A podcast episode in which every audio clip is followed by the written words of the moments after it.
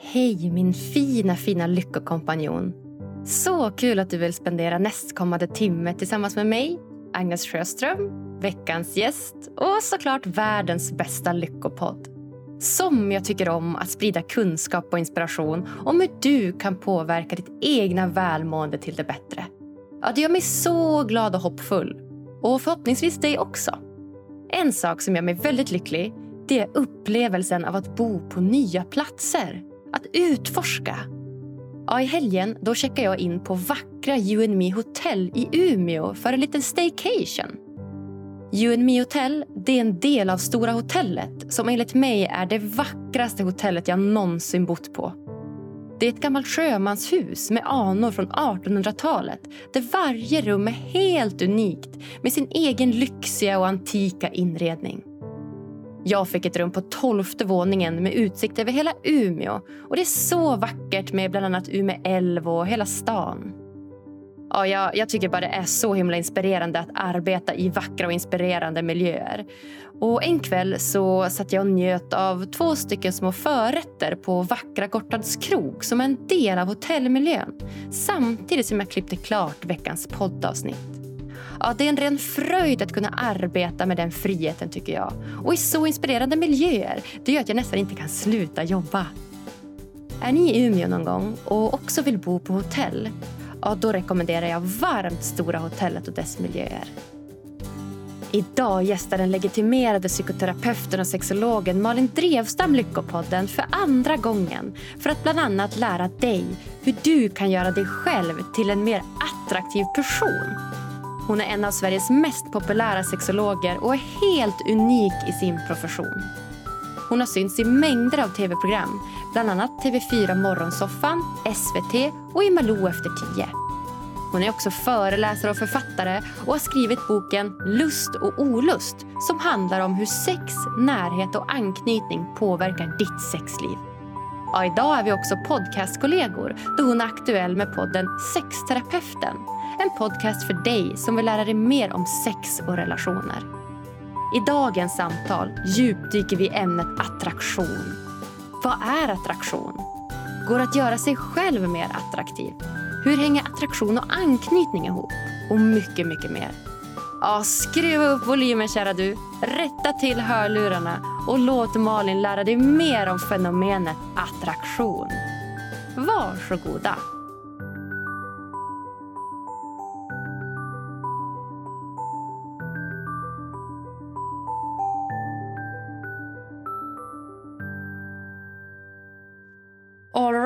Varmt välkommen tillbaka till Lyckopodden. En mega favorit, Malin Drevstam. Åh, tack. Vad roligt att höra att mitt ämnesområde, favoritområdet, är populärt bland dina lyssnare. Ja, men alltså det är så roligt Malin. Och vi träffades ju egentligen för 2 år senast.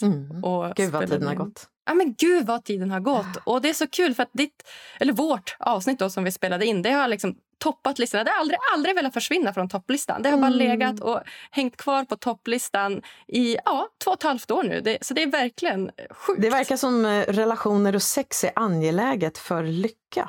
Ja, det kan man verkligen säga. Att det är relevant. Mycket relevant. Det hänger verkligen ihop. Och det är kul att lyssnarna gillar att lyssna på det du och jag älskar att prata om. Eller hur? Så kul. Ja, nej, för 2 år sedan då var vi i Stockholm och vi sågs fysiskt du och jag. Och jag kommer ihåg hur vi tog massa roliga anknytningsbilder. Kommer du ihåg det? Ja, just det. En lite mer uttryckt ambivalent och ängslig och en lite mer undvikande. Just det. Stämmer. Exakt. Och det var som att vi var ju väldigt närgångna med varandra där då, alltså utan att veta att covid-tiden låg framför oss. Så att, eller hur? Vilken skillnad det kan vara. Nu sitter vi här, du och jag, vid varsin skärm istället och pratar med varandra digitalt. Med massor av mil emellan oss. Ja, massor av mil. Jag sitter i Umeå och du sitter i Stockholm.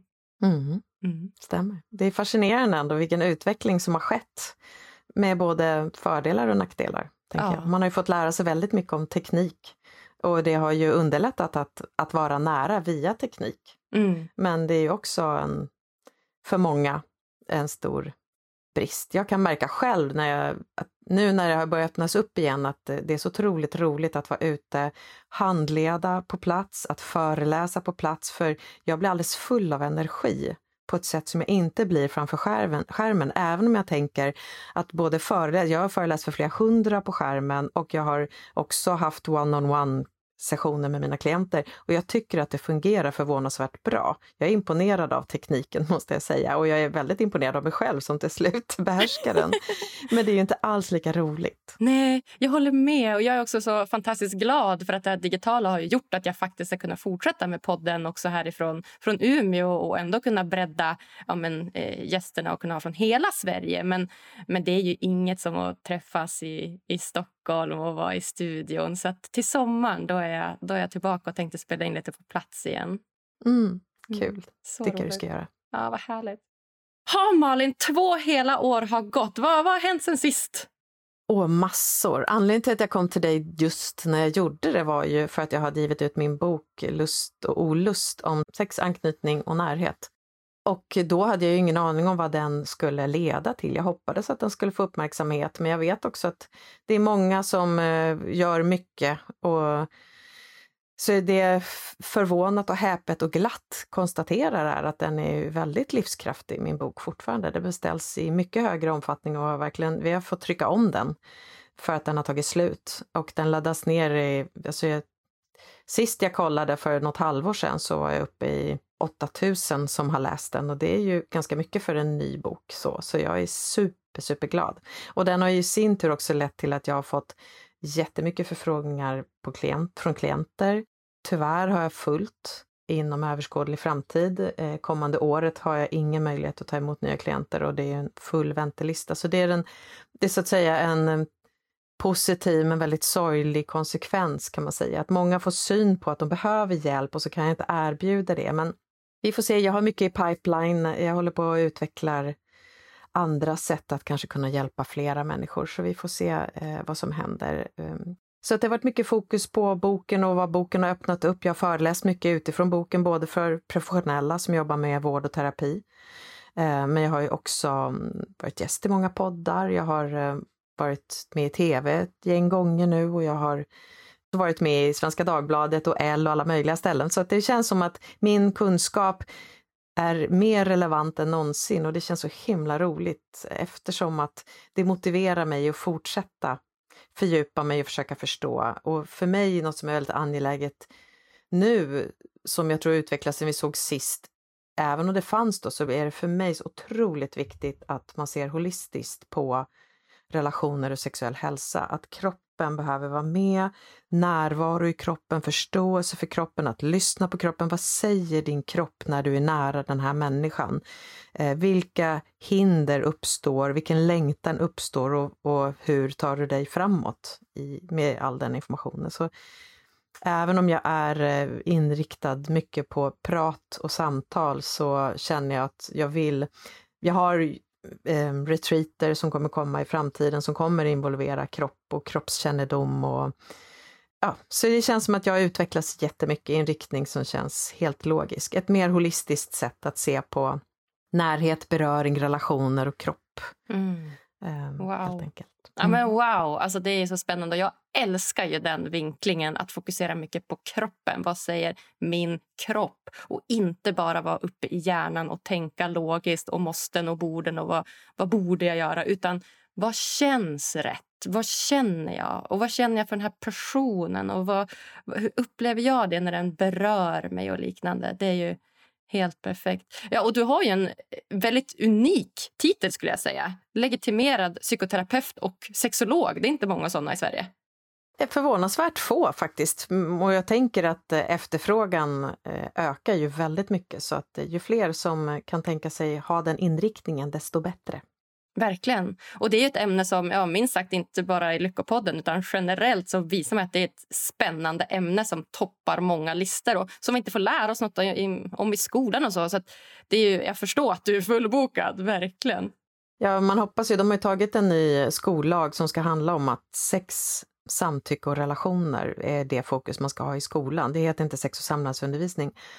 Och där är ju min gode vän Kalle som också varit med, Kalle Norvald, han har ju skrivit en jättebra bok som riktar sig just kring de områdena. Så att förhoppningsvis så breddas kunskapen och kompetensen även i grundskolan. Eller, alltså att vi får lära oss mer om relationer, om samtycke, om sexualitet på ett bredare plan. Mer än att skydda oss från något farligt eller tänka att sex bara är någon slags teknisk kompetens som ska övervinnas. Ja, verkligen, verkligen. Ja, nej, men det som vi säger att desto längre tiden har gått, desto mer inser jag att lyssnarna älskar att lyssna på avsnitt som går hand i hand med det du och jag älskar att prata om. Alltså sex, lust, attraktion, anknytning och andra relationella delar. Och förra gången du pratade med mig så pratade vi om anknytningsmönster och hur det spelar roll i vårt sexliv då bland annat. Och det kan då lyssnarna lyssna mer på i avsnitt 105 där vi pratades vid. Men idag Malin ska vi dyka in i någonting annat du och jag. Mm. Nämligen attraktion. Precis, det där första. Det som händer liksom innan man har sex och innan man vill vara nära någon. Mm. Precis, och kanske till och med innan en vänskap på något sätt. Så man kan ju tänka sig att attraktion handlar ju om någon slags... Det är egentligen en nyfikenhet och det kan man ju vara på en människa som man vill bli vän med, men också så att sexuell attraktion behöver inte nödvändigtvis handla, eller sexuell attraktion är en sak och attraktion inför att lära känna en annan människa finns ju också. Just det, exakt. Så det behöver ju inte ens vara sexrelaterat. Då skulle jag säga att jag känner väldigt mycket attraktion när jag pratar med gäster. Kan man säga så? Det måste man ju kunna göra. Jag älskar men attraktionen är ju på något sätt den absolut första gnuttan av att ditt intresse får en riktning, tänker jag. Ja, det är liksom ett luddigt fenomen på något sätt, men så himla spännande. Men om du skulle liksom definiera det så här, vad är attraktion? Om man tar liksom något sånt, ja, om man ska försöka göra ett luddigt feminint begrepp, väldigt maskulint, hur skulle du liksom beskriva det då? Om vi börjar med vad är attraktion så tänker jag att det är någon slags mental och fysiologisk signal om en riktning som ditt system tycker att du borde ta.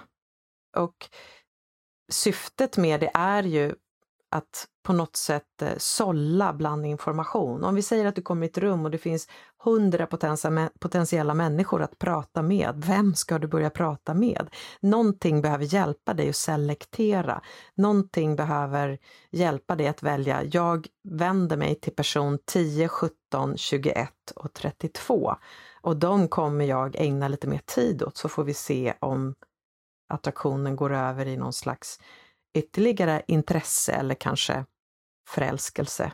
Så jag tänker att attraktion är en slags selektering. När det finns mycket att välja mellan så behöver vi selektera något som är bra för oss. Och rent evolutionärt så kan det ju handla om att attraheras av en person vars gener skulle vara bra att blanda med mina gener så att vi överlever som art. Så det finns ju en väldigt primal evolutionärt sätt att se på attraktion. Och det är väl där den har sin största avgörande betydelse. Ju närmare vi kommer en människa, desto mer handlar det om att odla andra egenskaper att avsätta tid för att lära känna och se om den här personen på djupet matchar min längtan och mina behov också. Så attraktionen är ju det absolut initiala. Men om jag skulle vända frågan och fråga dig, Agnes, hur förstår du att du känner attraktion?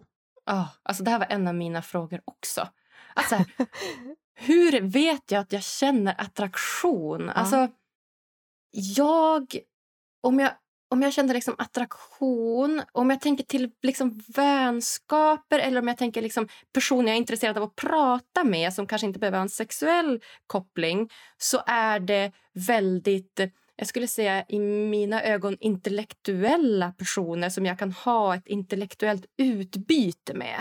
Alltså till exempel så om jag säger dig då, jag är attraherad av dig Malin. Det känns inte konstigt att säga, men jag är det. Alltså jag tycker att det är superspännande att prata med dig. Och det som jag tycker är attraktivt med dig då? Det låter nästan som att jag pratar till en kärlekspartner här, men det gör jag ju inte nu. Låt oss utforska. Mm. Ja, låt oss utforska. Det är ju då, ja, men dels att jag vet att du besitter så mycket spännande, intressant kunskap som jag är nyfiken på då. Till exempel det här med attraktion, att vi kan ha det här intellektuella utbytet. Men sen känner jag också att det kan vara egenskaper som att du utstrålar ett väldigt en lugn och en trygghet. Det kan jag också känna att jag, så här, jag blir lugn av och känner mig attraherad av. Så att både liksom den här intellektuella biten men och lite så här andra egenskaper skulle jag säga. Och då tänker jag apropå de här egenskaperna så är det ju saker som är relevanta för just dig. Du har ett intresse för saker som jag har kompetens inom.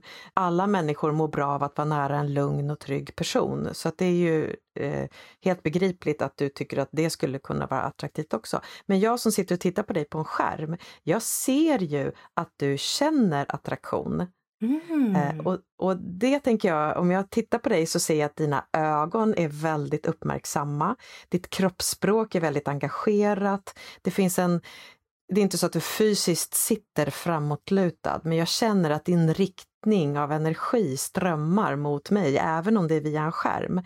Så att om man säger så här, hur känns attraktion, så beskriver du det i form av längtan efter att veta mer och också en uppskattning av att känna lugn på något sätt. Och när man känner sig lugn, då kommer man ofta åt en kreativ sida inom sig själv. Så det kan ju vara så att du kommer åt fler sidor inom dig när du är med någon som du känner dig lugn. För om du inte hade känt dig trygg med mig, utan du hade varit så här, hon är lite oberäknelig den där Malin, man vet aldrig hur hon beter sig. Då kanske du skulle vara mycket mer vaksam. Och då kommer man åt mindre eller färre kreativa sidor hos sig själv. Så att det finns ju, om du känner dig lugn i mitt sällskap och du är nyfiken på min kompetens, då är det en stor sannolikhet att det kommer bli ett kreativt, intressant och utvecklande samtal. Och om man då tittar på attraktion, hur känns attraktion? Kan andra människor se att du känner attraktion? Och svaret på det är ja. För jag ser det på dig. Och då brukar jag ofta fråga mina klienter, om Walt Disney skulle rita Kalle Anka attraherad av Kajsa Anka, hur skulle han teckna Kalle Anka då? Oj, vad roligt. Då fick jag liksom upp en bild i huvudet så här direkt, puff, hur jag tror att den skulle se ut. Och då ser jag men Kajsa Anka då stå och typ borsta håret så här med sina långa ögonfransar och spegla sig lite grann och är lite så härligt feminint kvinnlig. Och sen ser jag Kalle liksom superframåtlutad med så här stora hjärtögon, bara boing boing, som bara boing, sticker ut sådär. Ja, har du fått den bilden förklarad? Absolut. Ja. Ja, det har jag fått. Och jag tänker att det är ju liksom karikatyren av attraktion. Och ändå fattar alla människor vad det är han känner. Hjärtan i ögonen, utåtbuktande ögon och någonstans boing, boing, boing, texten ovanför och en framåtlutad kropp. Det är, alla förstår vad det handlar om. Så det finns ju väldigt tydliga signaler som attraktion ger helt enkelt. Faktiskt. Men om jag skulle fråga dig så här då. Hur känns det för dig att känna attraktion?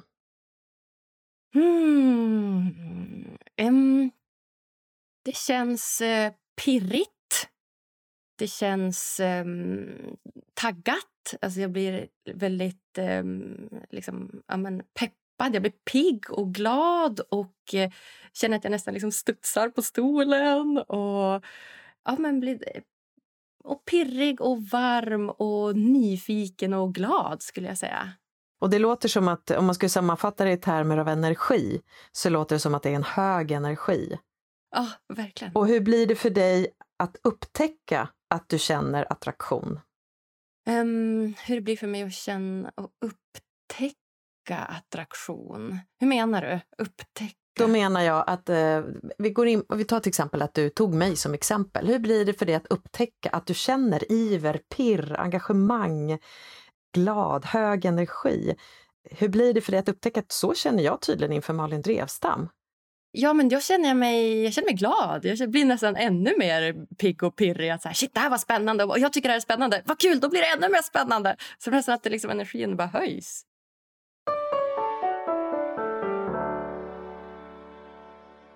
Veckans avsnitt är sponsrad av Paradiset, upplevelsebad, spa och träning i Örnsköldsvik. Med bara en timmes tågresa från Umeå och med bara en timmes flyg från Stockholm ligger den lilla mysiga bergstaden Övik. Förra veckan unnade jag och min fina vän Saga oss en magisk spahelg på Paradiset innehållande både behandlingar, yoga, saltbad, saltarium, afkusbastceremonier och mycket mer. Ja, en upplevelse som gav mig 75 minuter ren och skär njutning. Det var deras kroppsbehandling, en detoxbehandling som en av spats duktiga hudterapeuter erbjöd mig. Den var helt fantastisk. Det var en utrensande behandling som kickar igång kroppens immunförsvar med en body scrub som stimulerar huden och driver ut vätskeansamlingar. Därefter fick jag ta en varm och härlig dusch, vilket följdes av en lymffrämjande massage över hela kroppen. Ja, lymfmassage är så viktigt för att boosta vårt immunförsvar. Om ni vill veta mer om just lymfmassage så vill jag tipsa om avsnitt 199 tillsammans med underbara Johanna Hektor. Ja, behandlingen den avslutades sedan med en härlig ansiktsbehandling med produkter anpassade efter just min hudtyp. Och rena rama lyxbehandlingen med en återhämtning som fick mitt lyckosystem att boostas rejält. Tack bästa Paradiset för den här lyckoupplevelsen.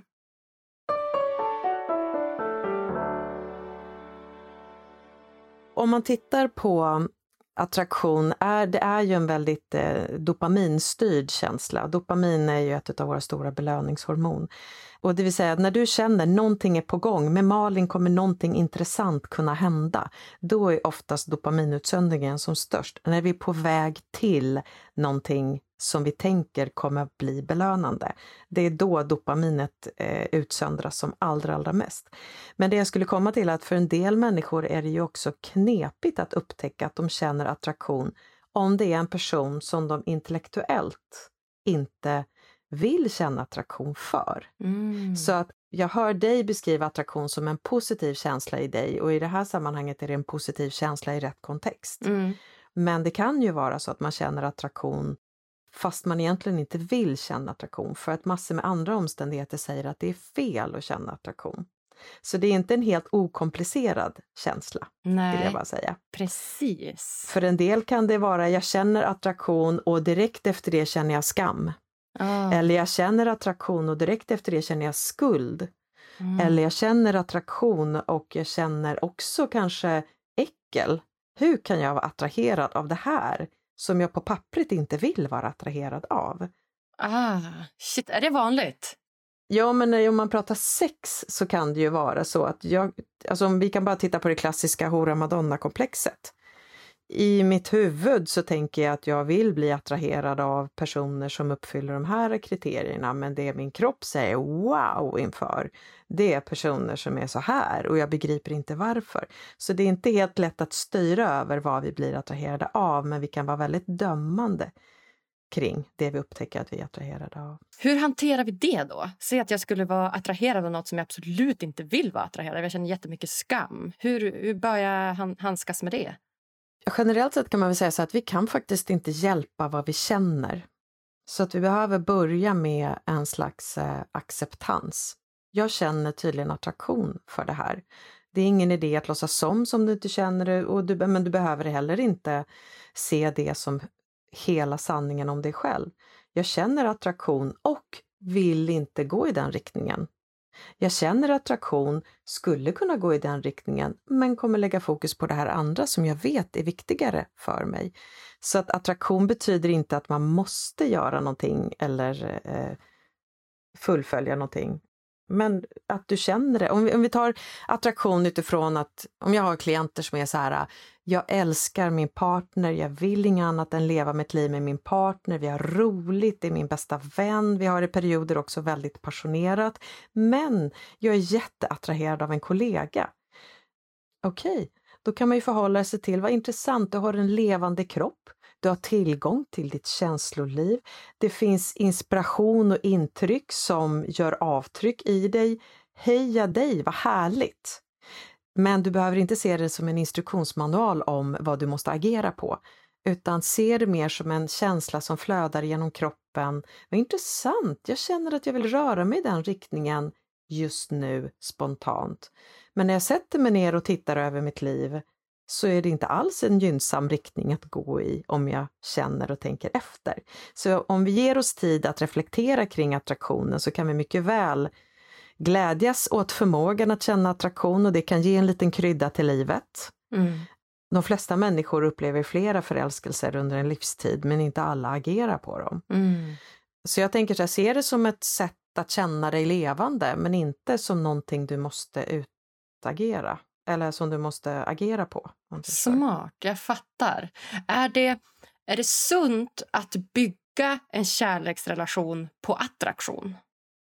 Jag skulle säga att det finns ingen lika med tecken. Attraktion lika med det kommer bli en bra lång relation. Men det finns inte heller några motsättningar. Så man kan väl säga generellt att om man tittar på vad brukar gynna att attraktion uppstår. Så brukar likhet vara en sak. Det vill säga, jag känner gemenskap när jag är med dig. Jag känner att jag förstår hur du tänker och resonerar. Vi verkar vara intresserade av samma saker. Det kan ju göra att mycket gynnas. Alltså det är många konflikter man kanske slipper. För att man har ändå samma riktning på något sätt. Men jag har ju till exempel på klienter som har haft långa mejlkonversationer eller dialoger via olika datingprogram där det är superkemi i det skrivna språket och så ses det med verkligheten och så finns det ingen. Så att bara för att man är attraherad på ett plan säger inte det någonting om lämpligheten i det stora hela.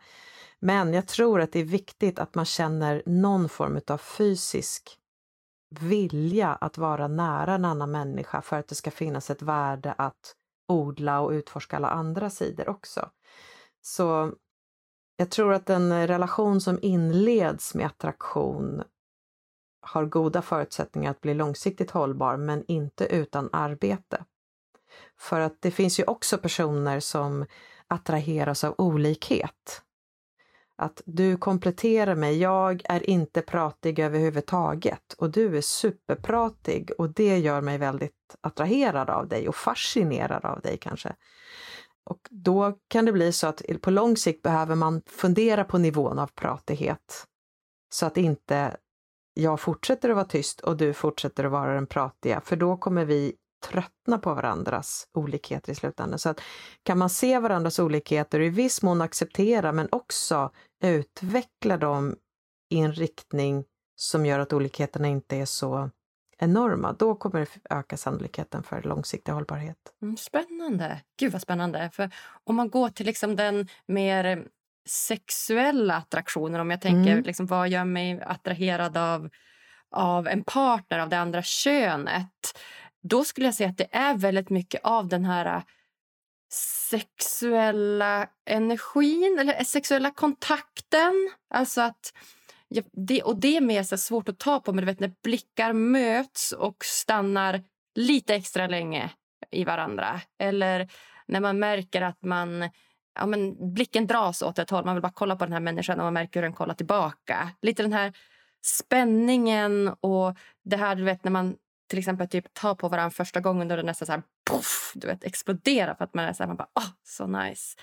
Så det skulle jag också säga är en typ av attraktion. Och den är ju, om vi säger att om vi jämför med den attraktionen du uttryckte att du kunde känna inför ett samtal med mig så var ju det handlade om nyfikenhet på ett område du är intresserad av och det handlade om att det är härligt att hänga med någon som känns lugn och trygg. Men du kanske inte hade en intensiv längtan efter att röra vid mig till exempel. Och inte en intensiv längtan efter att se mig djupt i ögonen. Och du kanske inte fick någon fysiologisk respons i olika delar av kroppen kopplat till mig. Utan det blir liksom add-on. Eller det tillkommer när det handlar om sexuell attraktion. Att det är ännu mer fysiologiska reaktioner då. Och en längtan att vilja beröra och bli berörd. Exakt. Om vi fortsätter lite på den liksom mer sexuella attraktionen.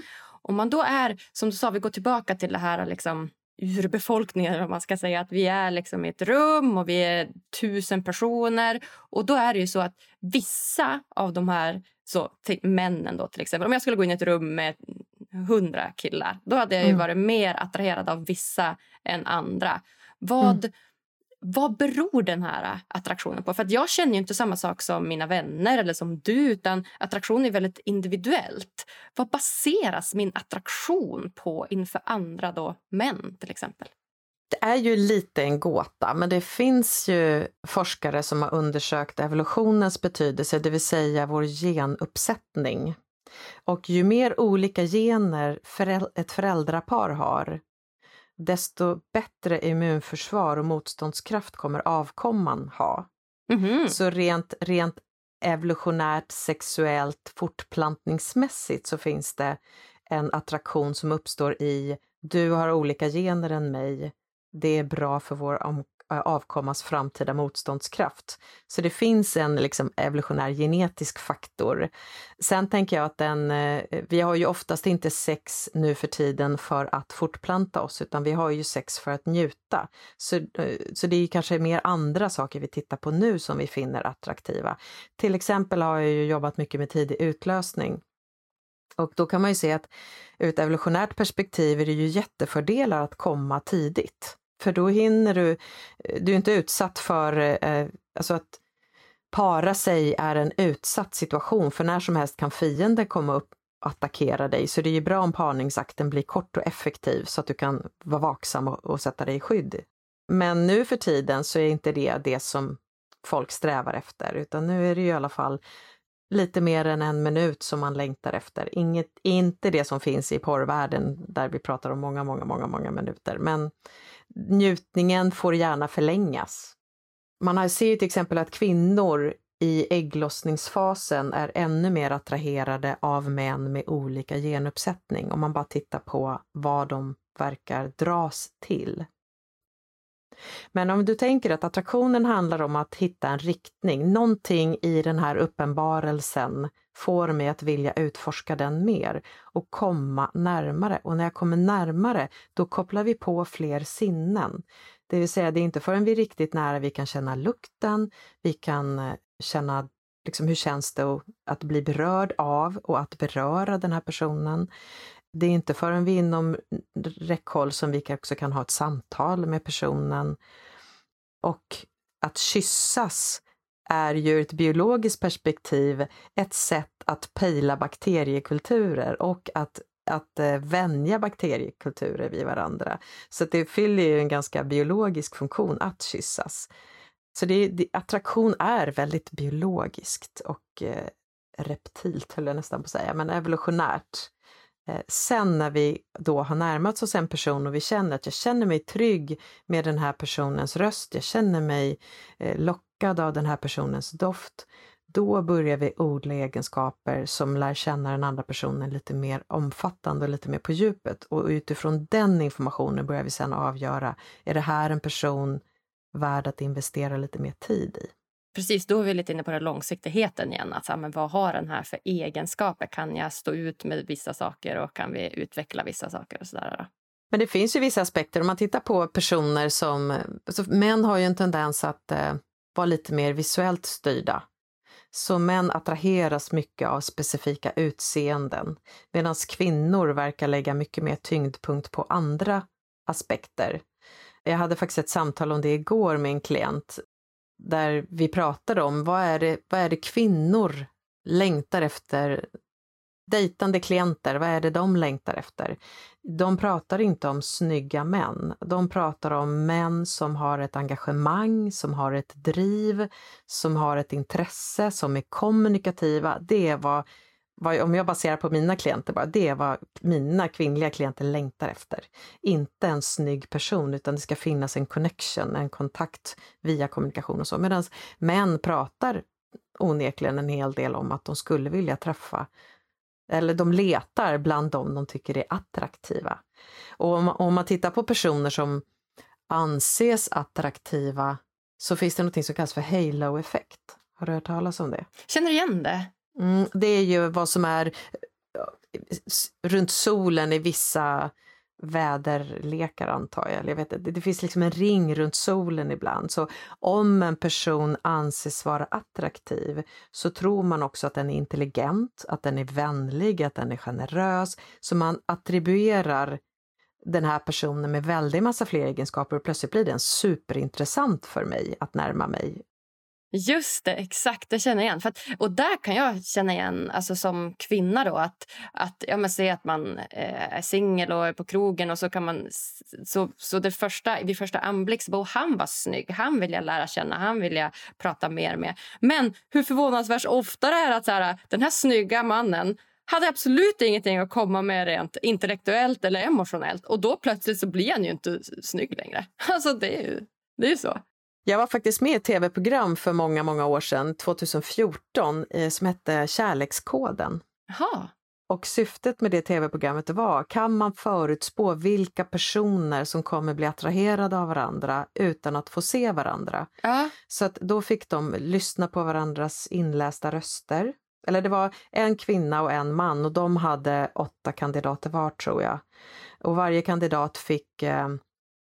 Initialt fick de lukta på t-shirtar som de hade sovit i. De fick lyssna på inlästa berättelser och de fick se på hur de gick genom att de filmades med hjälp av skuggor. Eller, alltså man kunde se deras gångstil utan att se deras utseende och liknande. Och liksom, det var Henrik Fixeus som var programledare och jag var den som pratade om anknytning i det programmet. Men det visade sig att det inte gick att förutspå. Det var ett par som blev attraherade av varandra. Men man kan väl se att det var förmodligen för litet utbud för att man skulle kunna... Alltså det visade inte riktigt någonting. Men man har ju sett att kvinnor som har ägglossning attraheras mer av män vars t-shirtar luktar så olika som möjligt deras. Mm-hmm. Och det är ju ändå en intressant grej. Jag var faktiskt på en disputation för 1 eller 2 veckor sedan om luktsinnes betydelse för sexualiteten och nära relationer. Och luktsinnet är ju ett utav våra först utvecklade sinnen. Jag vet att de som forskar på lukt och de som forskar på känsel eller beröring hävdar båda två att vi var det första sinnet som utvecklades hos människan och så. Och där kan man till exempel se att personer som litar på sin uppfattning av deras luktsinnesförmåga. Har jag en tanke om att jag har bra luktsinne, då litar jag på mina omdömen och då kommer jag följa det i högre utsträckning. Mm-hmm. Ja, det fanns massor med andra intressanta resultat. Men en intressant studie som hade gjorts var att hon heter Anna Blomqvist och är en psykolog på psykologiska institutionen på Stockholms universitet. Det var att kvinnor hade fått lukta på t-shirtar. 4 olika dofter. En rosendoft som man har sett på gruppnivå är lugnande för människan. En neutral tvättmedelsdoft. En främmande människas t-shirt och en t-shirt som ens partner har haft. Och så fick de lukta på dem samtidigt som de utsatte sig för elstötar. Och då mätte man hjärnans och amygdalas, alltså vårt rädslocentrums reaktioner. Och då kunde man se att personer som var tryggt anknutna i sina relationer tålde högre nivåer av stötar. Eller var alltså kunde lättare lugna sig i anslutning till att man fått elstötar. Så att när de luktade på sin partners t-shirt så kunde hela deras system regleras ner. Det är intressant hur våra sinnen har betydelse. Och attraktionen är ju en samlad information av våra sinnen. Men det visuella är ju det som funkar på långt håll. De andra sinnena behöver du komma närmare för att kunna använda dig av som informations. Shit vad spännande. Gud så himla spännande.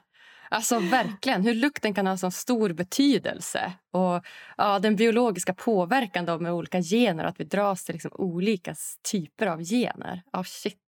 Men man kan också säga att attraktion styrs av sinnesstämning. Så din dagsform. Och därför brukar jag säga... Jag tycker att det är bra att man i dejtingsammanhang träffar personen så fort som möjligt för att få låta kropparna känna på varandra så att säga, eller sinnena exponeras för varandra. Så ha inte för mycket mejlkontakt innan utan försök se till att träffas så fort som möjligt. Men Jag tycker inte heller att man ska ge upp om inte första dejten sa klick, för att vår sinnesstämning, både den jag själv befinner mig i men också den som jag dejtar. Det kan vara en dålig dag, jag kan ha fått ett dåligt besked, jag kan vara på väg att bli förkyld, jag kan vara hungrig. Det kan vara massor med saker som gör att jag inte är i bästa form. Och vi blir attraherade av människor som verkar må bra. Det är ju verkligen evolutionärt. Vi vill instinktivt fortplanta oss med människor som är hälsosamma. Och ser du ut och verkar du må bra, så tolkar vi det som att du är hälsosam. Så det är viktigt att fundera på vad är jag själv för sinnesstämning inför den här dejten, och hur uppfattar jag att den jag dejtar har för sinnesstämning, och ger den andra chans. Jag vet till exempel Marilyn Monroe har ju sagt i någon intervju att I know exactly when to turn my gaze on and when to turn it off. Så att hon hade en enorm medvetenhet kring när hon är sitt karismatiska jag och när hon är sitt avstängda jag. Och träffar vi en person i sitt avstängda jag, så kan vi också missa möjligheten att det också kan finnas en väldigt karismatisk person där. Verkligen. Hur många dejter ska man ge chans? Jag har ingen forskning att luta mig mot, men min egna tanke är väl att åtminstone 2, men klickar inte överhuvudtaget efter 2 dejter, så tänker jag att det kanske är lite för stor uppförsbacke. Men det kan ju vara så att man har andra gemensamma saker att prata om. Så att jag menar inte att man ska gå och plåga sig igenom en andra dejt om man inte har något att dela. Men om det är en intressant person, vi hade trevligt tillsammans. Jag kan lätt se att jag spenderar 2 timmar till, men jag vet inte om det klickar. Då tycker man ska göra det, för det är ju alltid värdefullt att vara social med andra människor. Särskilt om det är givande. Men om du inte har någonting gemensamt, då är det kanske onödigt till och med en andra dejt. Ja, just det. Man får avgöra lite där liksom. Ja.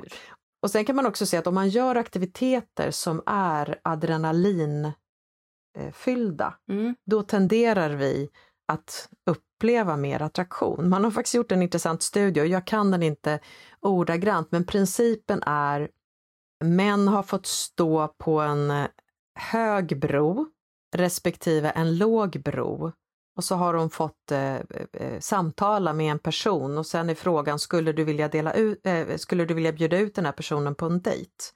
Och då kunde man se i det experimentet att män som stod på en hög bro med högre sannolikhet skulle bjuda ut den de har pratat med på en dejt. Och man kopplar ihop det med att det var en mer adrenalinpåslag i den situationen. Så att det är bra att gå på dejts, antingen se skräckfilmer eller åka såna här berg- och dalbanor, eller göra saker som är adrenalin. Och det är också ett bra tips för långvariga relationer, att går relationen på lite, vad säger man, sparlåga, så är det bra att göra aktiviteter som är adrenalinstinna, som väcker adrenalinet, för vi får oss att associera personen med adrenalin, vilket är ett förälskelse eller ett attraktionshormon. Gud, vilken bra grej. Det var ju en jättebra tips egentligen för både nya par och, som du säger, sådana som varit tillsammans ett tag och kanske behöver hitta lite gnista igen. Så Liseberg och Gröna Lund, nu har ni massa nya besökare här. Precis. Vad kul! Går det att göra sig själv mer attraktiv? Ja, det skulle jag absolut säga. Och det jag tror är mest värdefullt område att fokusera på är ju välmående. Att ju mer självständig och självtillfredsställd du är, desto mer attraktiv uppfattas du. Så om man tar Esther Perel, det pratade jag kanske om förra gången eller så, men hon brukar ju fråga personer: när är du som mest attraherad av din partner?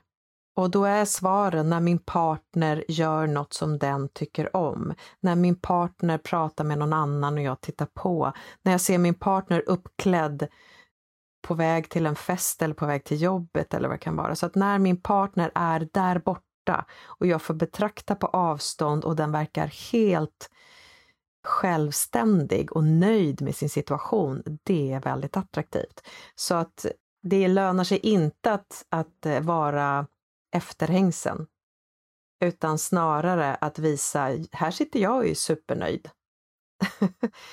Och då menar inte jag spela svåråtkomlig, utan bara vara nöjd. Det är någonting som lockar andra människor, som får andra människor att vilja vara en hangaround, om du förstår vad jag menar. Och då får vi tillgång till alla de andra sinnena. och samtalet och konversationen och så. Så att göra saker som du själv mår bra av, men du behöver ju också göra det i ett sammanhang där andra människor kan se att du gör saker som du mår bra av. Så det är ju ingen idé att sticka ut i skogen och köra mountainbike själv. Nej, just det. Men du skulle kunna sticka ut i skogen och köra mountainbike själv och sen sitta i ett sammanhang och prata om hur härligt det är att köra mountainbike i skogen själv. Så det är ju en variant, men du behöver ju ha, för man kan se att närhetsprincipen har betydelse och också utbudsprincip. Det vill säga, ju mindre utbudet är, desto större sannolikhet att det spenderas mer tid och attraktion uppstår. Så på så sätt så har ju Tinder en liten utmaning. Eftersom om du inte känner en omedelbar respons när du ser någon, så tenderar du att swipa vidare. Men om du är i ett mindre sammanhang eller en mindre grupp och ni får tid att exponeras för varandra, så ökar sannolikheten att attraktion kommer uppstå. Så att man ska inte befinna sig för isolerad och man ska inte befinna sig i allt för stora sammanhang, utan gärna någon slags avgränsad grupp, eller det är därför det så ofta uppstår attraktion på arbetsplatser också, för att tänkte precis på det. Ja, att det är mer avgränsat helt enkelt. Man har också möjlighet att observera varandra lite på avstånd. Exakt, och du exponeras ju för den här personen då varje dag, om du jobbar heltid då till exempel, varje dag liksom, utan att du ens behöver göra ett aktivt val att träffa den liksom. Precis. Så det är större sannolikhet att attraktion uppstår på platser där du träffar personer regelbundet än att du går förbi på gatan och känner dong som Kalle Anka skulle ha känt. Så om man ska öka förutsättningarna att hitta någon att bli attraherad av, så är det kanske i lite mera begränsade sammanhang. Ja, just det. Så typ sporta, liksom, göra olika aktiviteter kanske. Absolut. Ja. Jag har haft faktiskt flera klienter som har gått med i löpargrupper och helt oberoende av varandra, och det har inte varit samma löpargrupper heller, men så har de berättat om att de har blivit attraherade, och då kan man ju också tänka sig att det finns adrenalin. Det finns ett nytt utbud, men det är också begränsat och du får tillgång till det regelbundet. Så att absolut idrottssammanhang. Jag brukar också tipsa om olika typer av intressestyrda kurser. Alltså, vadå, menar du på allvar att jag ska börja någon himla keramikkurs, har jag hört klienter säga typ. Ja, men, exakt så. Ja, exakt. Nej, bara om du själv är intresserad av keramik, för du måste ju göra det av eget intresse, annars blir det en strategi och inte någonting som gynnar ditt egna mående. Så ta reda på vad du skulle kunna vilja utforska utöver hitta en partner och ägna dig åt det. Och då blir det ju kanske lite problematiskt om man har väldigt genusuppdelat intresse. Så att jag gillar bara att göra det här, men det är ju bara kvinnor som utövar det och jag vill ju träffa en man till exempel. Då behöver man kanske vidga sin bild lite. Jag brukar tipsa om att det finns ju en hel del restauranger som har såna här matlagningskurser som är bara en kväll. Man anmäler sig, man lagar mat tillsammans och sen äter man maten tillsammans och så är det klart. Sådana saker tänker jag också är bra, för då hinner man prata om någonting och inte sitta och intervjua varandra. Alltså är inte det sämsta sättet att gå på dejt? Att gå på en restaurang, sitta mitt emot varandra. Du vet, man gör ingenting, man får allt bara serverat och så är man sån extrem press på att liksom, nu ska vi prata om intressanta saker och vi ska gilla varandra. Och, alltså jag diggar inte alls det konceptet. Nej, och det man hamnar i ofta är att man hamnar i någon slags innehållsdeklaration. Ja, exakt. och om man skulle jämföra det med mat, så här, att känna sig sugen på mat handlar ju om att det här var gott, vad spännande, vad är det smakar egentligen? Det är inte så att jag läser ett vins innehållsdeklaration och tänker det här blir bra, det tar jag, utan jag vill ju först smaka vinet för att sen är det inte lite ekfatskaraktär ändå, eller lite björnbär, och jag som alltid trott att jag inte gillar vanilj i vin, men det här var ju överraskande gott. Så att det behöver ju någonstans utveckla, vad säger man, vecklas upp med tid, vecklas fram med tid, jag vet inte vad jag menar egentligen, men förstår du vad jag menar? Utvecklas över tid, inte vara en innehållsförteckning Det här är vad du får om du väljer mig. Exakt, exakt. Och det känns som att det blir så himla vanligt att det blir den här, det här är det du får om du väljer mig, när man sitter där på restaurangen. Att göra någonting ihop känns det som att det är den bästa liksom, ja, men, typen av dejt. Att man säger, ja, men, laga något tillsammans, man ska läsa ett recept. Eller att man ska skapa en kruka på keramikkursen. Eller att man lär varandra sticka. Eller vad det nu än kan vara. Så känns det som att... Så det är konstigt egentligen att det finns den här bilden av att man ska sitta mitt emot varandra på en restaurang. Liksom, vart kommer den ifrån egentligen? Ja, jag tänker också det. Jag tycker ju promenader är ett superbra sätt att börja på. Och kanske utställningar och annat. Så det är ju, då får man plötsligt något att prata om som man kan relatera till. Men som inte är en varu eller innehållsförteckning. Men jag tycker också att det är intressant. Alltså datingkulturen från USA. Hur kommer det sig att vi bara rakt upp och ner har övertagit den? För jag tyckte den var helt obegriplig förut. Och nu är den... självklart. Men det är en fråga om rationalisering. Vi vill leva så effektiva liv som möjligt. Och då hinner vi inte gå och jaga partners på krogen. Vi vill ha med oss en partner till krogen från början. Exakt. Ja, men... vi är lite grann trasslat in oss i någon slags effektiviseringsvärld, tänker jag. Men den är också fullt begriplig, för vi lever i större städer, i större sammanhang. Vi måste ha någon form av sorteringsmekanism. Det där var så spännande, för att jag intervjuade en gäst här bara för några veckor sedan som är muslim och som är, eller svensk från början, men har konverterat och nu då efterlever mer, ja, men som en muslim eller islam då. Och vi pratade innan vi började spela in avsnittet om just, ja, men lite så här relationella delar då, kom vi in på det. Och han förklarade då att som muslim så har en helt annan datingprocess än vi har då här i västvärlden. Och han menar på att de skickar ju in ett CV. Alltså som en anställningsintervju. Ett CV där de förklarar så att det här är jag. Jag uppskattar äventyr, eller jag uppskattar lugn, eller jag gillar det här och inte det här. Att man verkligen skriver liksom ett CV liksom, och skickar in. Och sen då så hade de någon sån här grupp på Facebook då där man kunde läsa olika CV:n, de folk som var intresserade av att hitta en långvarig relation. Och där har de liksom att målet är liksom en livslång relation. Det här är jag. Det är väldigt så här maskulint och bara strikt, och du vet, inte så mycket känslor i det, utan det är väldigt så här bara man ser det yttre, så här, vad skulle passa mig. Och sen väljer de en person efter det. Och så då har de valt den personen, och sen så är de liksom rätt dedikerade. Att så här, okej, men nu är den här personen som jag ska börja känna attraktion för. Jag ska börja tycka om den. Jag ska börja bli kär i den. Och som han förklarar oss så verkar det som att det är ett väldigt hållbart koncept. Och det känns som att det är helt tvärtom än vad vi gör i Sverige och västvärlden. Jag tror i och för sig att det är det konceptet som många dating... Alltså jag tror nog att Tinder och Match... har den intentionen att göra den sorteringen innan. I alla fall i Match tror jag det är så. Kanske inte på Tinder. Jag tror att det finns ett värde i det. Ibland kan kroppen säga, jag vill inte vara i närheten av människan. Och då kan det vara för att amen, det är inte jättebra genmatchning där, kan man kanske säga. Men om man tittar på, vi uppfattar en potentiell partner via våra sinnen, som vi var inne på tidigare.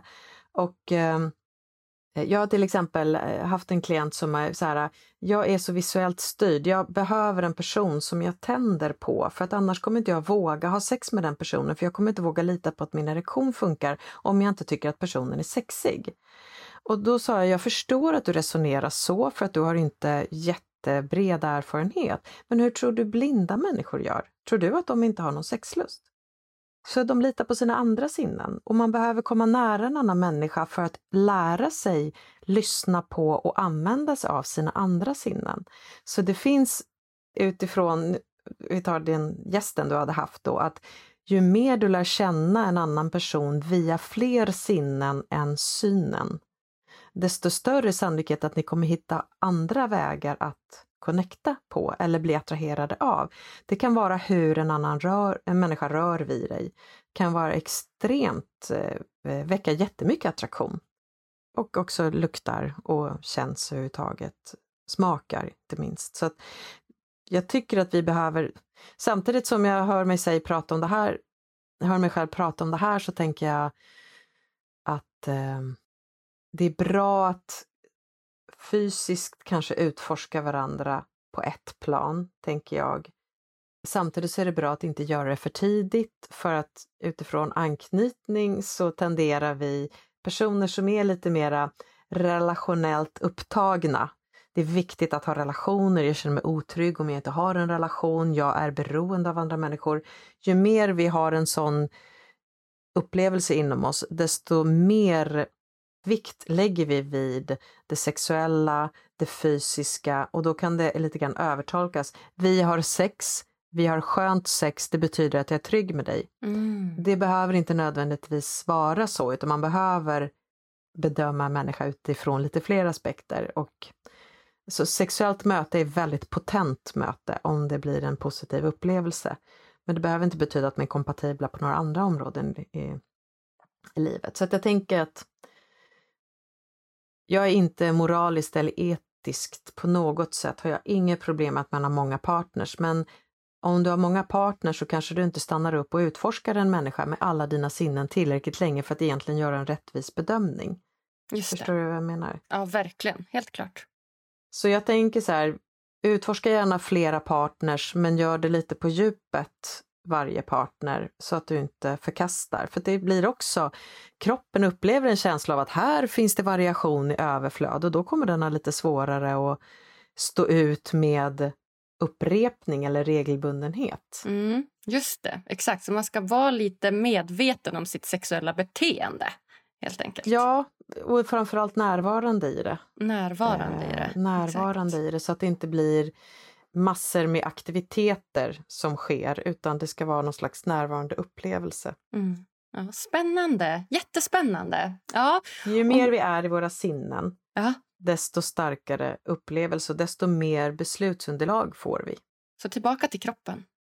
Ja, och där tänker jag, om jag får slänga in begreppen sexig och sexuell, så tänker jag att känna sig sexig kan man ju göra om man upplever att man får visuell bekräftelse av någon annan. Någon annan tittar på dig, tycker du är sexig, ger komplimanger, det får dig att känna dig sexig. Men då behöver du hela tiden påfyllnad av den visuella återkopplingen, komplimangen eller så. Men om du känner dig sexuell, då känner du dig i kontakt med en sexualitet som vill utlevas snarare än bekräftas. Mm. Sexuell. Och hur gör man för att känna sig mer sexuell då?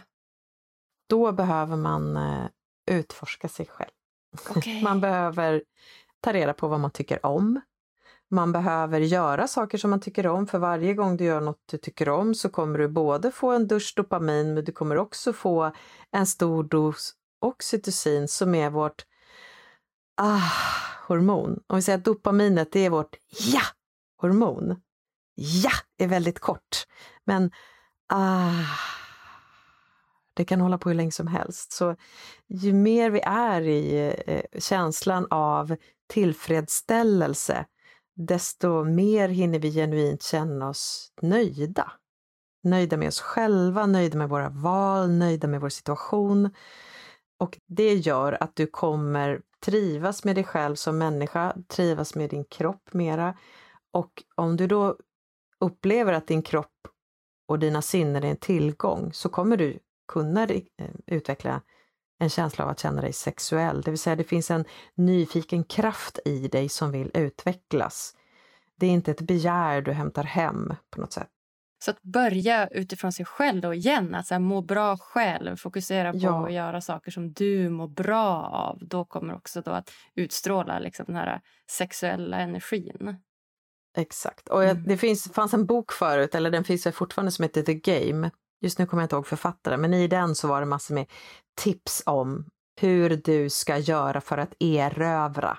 Hur du ska lyckas kamma hem en person som du är attraherad av eller så. Och då var det tips om massor med olika beteenden som handlar om att verka svåråtkomlig eller verka komplicerad, eller ge en positiv kommentar samtidigt som du ger en negativ kommentar. Men den författaren som gjorde den har ju gjort en pudel och insett, det måste börja med dig själv. Du måste vara autentisk, du måste jobba med vad som är viktigt för dig, och det kommer göra dig attraktiv automatiskt, och då är det ju win-win koncept. Medan jag gör saker som jag mår bra av, så upplevs jag också mer attraktiva andra människors ögon. Ja, men verkligen, att man ska börja spela de här spelen och du vet, och svårflörtad och du vet, nu ska du bli omtyckt där och sen ska du dissa där, den personen där. Alltså du vet, sånt där som man höll på när man var yngre. Man blev helt slut av att bara försöka läsa alla olika spel som var så ogenuina. Ja, precis. Och sen tänker jag också att just den här utseendefixeringen, att människor som upplevs spontana och trygga är härliga att vara runt omkring. Men om det kräver att jag ska ägna 3 timmar åt att sätta på lösögonfransar eller hålla in kläder eller alltså jag har märkt det på mig själv. Jag under min uppväxt så gjorde jag jumpa, gymnastik och jazzdans och tyckte om mat. Så det betydde att jag hade en liten mage som jag behövde gå och hålla in hela tiden. Och när jag förstod att bara det faktum att jag går och håller in magen hela tiden gör att jag är mindre närvarande i livet. För jag håller på och håller tillbaka mig själv hela tiden. Så när jag släppte taget om magen, slappnar av i magen, desto mer autentisk och genuin blir jag i livet. Och desto lugnare och härligare uppfattas jag som människa. Så vi sätter ibland onödiga hinder för oss själva. Slappna av i magen, släpp ut den för 1000 gubbar. Det är verkligen... Ut med magen, gänget. Exakt. Vad härligt. Ja, så fint, Malin. Det här har varit ett helt fantastiskt samtal. Jag har lärt mig jättemycket och jag hoppas att lyssnarna också ska ha gjort det. Och jag tänker att vi ska dyka in här på de sista frågorna här, du och jag, innan vi lämnar varandra. Och vi får se, du har ju svarat på de här en gång, så vi får se om du har samma svar eller om du har utvecklat några nya svar. Jag kommer faktiskt inte ihåg dem, så det ska bli spännande att höra vad det är. Kul. Det första är egentligen, vad gör dig som lyckligast? Just det, vad gör mig som lyckligast? Närhet och beröring. Undrar om du svarade det sist också. Jag känner igen det ändå nu när du säger det. Spännande om jag gjorde det, för då är jag ju ganska stabil i min... Ja. Jo, men man ska säga lyckligast. Jag blir mest tillfredsställd av närhet och beröring. Lyckligast kan jag bli när jag får en oväntad... Jag kan bli jättelycklig om jag ser att mina barn eller min partner är jättelyckliga. Så jag blir jättelycklig och deras vägnar. Men det är en kortvarig lycka. Medan beröring ger mig en sån långsiktig tillfredsställelse. Ja, det är helt med. Jag älskar beröring. Oxytocinet som bara gosar runt i kroppen. Verkligen. Om du fick ge lyssnarna en utmaning som de kan göra varje dag för att bli lite lyckligare, vad skulle det vara då? Ta reda på vad som väcker förundran i dig. Ta reda på vad som får dig känna wow och gör det mer. Jättebra. Det där brukar jag också tipsa om, att så här, ta reda på vad som gör dig lycklig och gör det mer. Alltså mer så att man inte är kvar i det här ekorrhjulet. Precis. Och då tänker jag att just förundran är ju mer, man står inför någonting som är obegripligt och fascinerande. Och den känslan är väldigt existentiell, som kan leda till en existentiell lyckokänsla, tänker jag. Så att om du känner wow inför solnedgångar, titta mer på solnedgångar. En sak som verkligen brukar, nu kommer ett väldigt konkret tips, titta mer på naturprogram. För då kommer du känna wow, fasen vad naturen är fascinerande. Det finns ett program om svampar på Netflix. Det har jag sett. Verkligen. Ja, det är fascinerande. Men man kan gå in på SVT Natur och kolla på vilket naturprogram som helst. Och jag känner i alla fall alltid, det är inte klokt. Tänk hur elefanter ser ut egentligen. Ja. Så det är väl ett konkret tips. Verkligen, och det var ju skitbra. För det finns ju någon ny sån här... Är det David Attenborough som har gjort någon ny så här 4K-upplösningsnaturfilm som är så här, ska vara helt magisk med så här superklara färger och intryck som också är liksom från hans tid. Så det kan ju vara ett Netflix-tips då. Verkligen. Ja, så bra. Det tar jag med mig. Ja, vad fint. Se naturfilmer, det var nog första gången som jag tipsade om det. Det var ju skitbra. Eftersom jag jobbar med relationer och jag jobbar en hel del med problematiska relationer, så är det för mig väldigt vilsamt att titta på naturprogram. För då, men vilken annan långfilm som helst handlar ju oftast om relationer av något slag. Men naturfilmer, det är mest bara tänk ändå hur naturen är funtad. Så det är väldigt avkopplande och vilsamt för mig att titta på naturprogram. Jag förstår det. Förundran var ju ett bra ord också. Att väcka den känslan, just förundran. Ja, så fint. Ja, om man vill komma i kontakt med dig då, Malin, hur gör man då? Då går man gärna in på mitt Instakonto som är Malin Drevstam. Eller så går man in på min hemsida som är www.malindrevstam.se. Jag har ju också en säsong av min egna podd som heter Sexterapeuten, som man gärna kan få lyssna på om man vill höra mer av sånt som jag pratar om.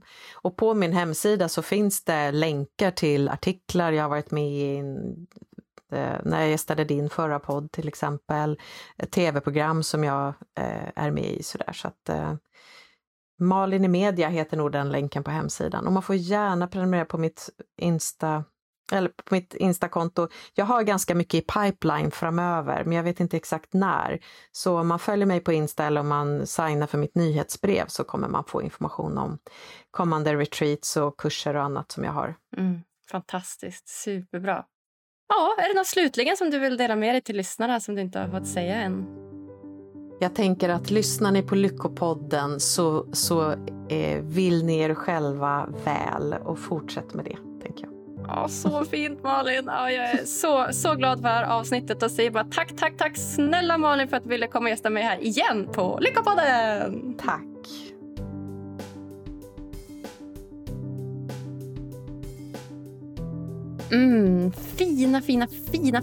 Fina Malin. Jag är verkligen attraherad av henne. Det känns så konstigt att säga det, men det är också sanningen. Man kan ju faktiskt vara attraherad av andra personer än bara rena kärleksrelationer. Och gud vad jag upplever att jag styrs mycket av attraktion i min vardag. Jag vill i princip bara umgås med människor som jag faktiskt känner attraktion till. Och vilken tur att det är då ganska många. Ja, min nyfikenhet, den är verkligen mitt liv. Det är den som styr mig både i mitt privatliv och i min yrkeskarriär. Jag älskar nyfikenhet. Vad har du för relation till attraktion? Kan du inte skriva till mig på Instagram så kan vi diskutera vidare där. Det är ett så himla spännande fenomen. Ja, guidar det här avsnittet dig till lite mer förståelse om hur du kan uppnå mer lycka och välmående i livet. Ja, då hade jag blivit så glad om du ville gå in på Podcaster-appen och lämna lite kommentar om vad just du tyckte om podden. Ge oss jättegärna så många stjärnor som du tycker den förtjänar. Och om du missat det så finns vi också på sociala medier. På Instagram, Facebook, Twitter och YouTube. Där heter vi Lyckopodden. Ta hand om er nu, mina fina lyckovänner. Så hörs vi på tisdag igen. Puss och kram!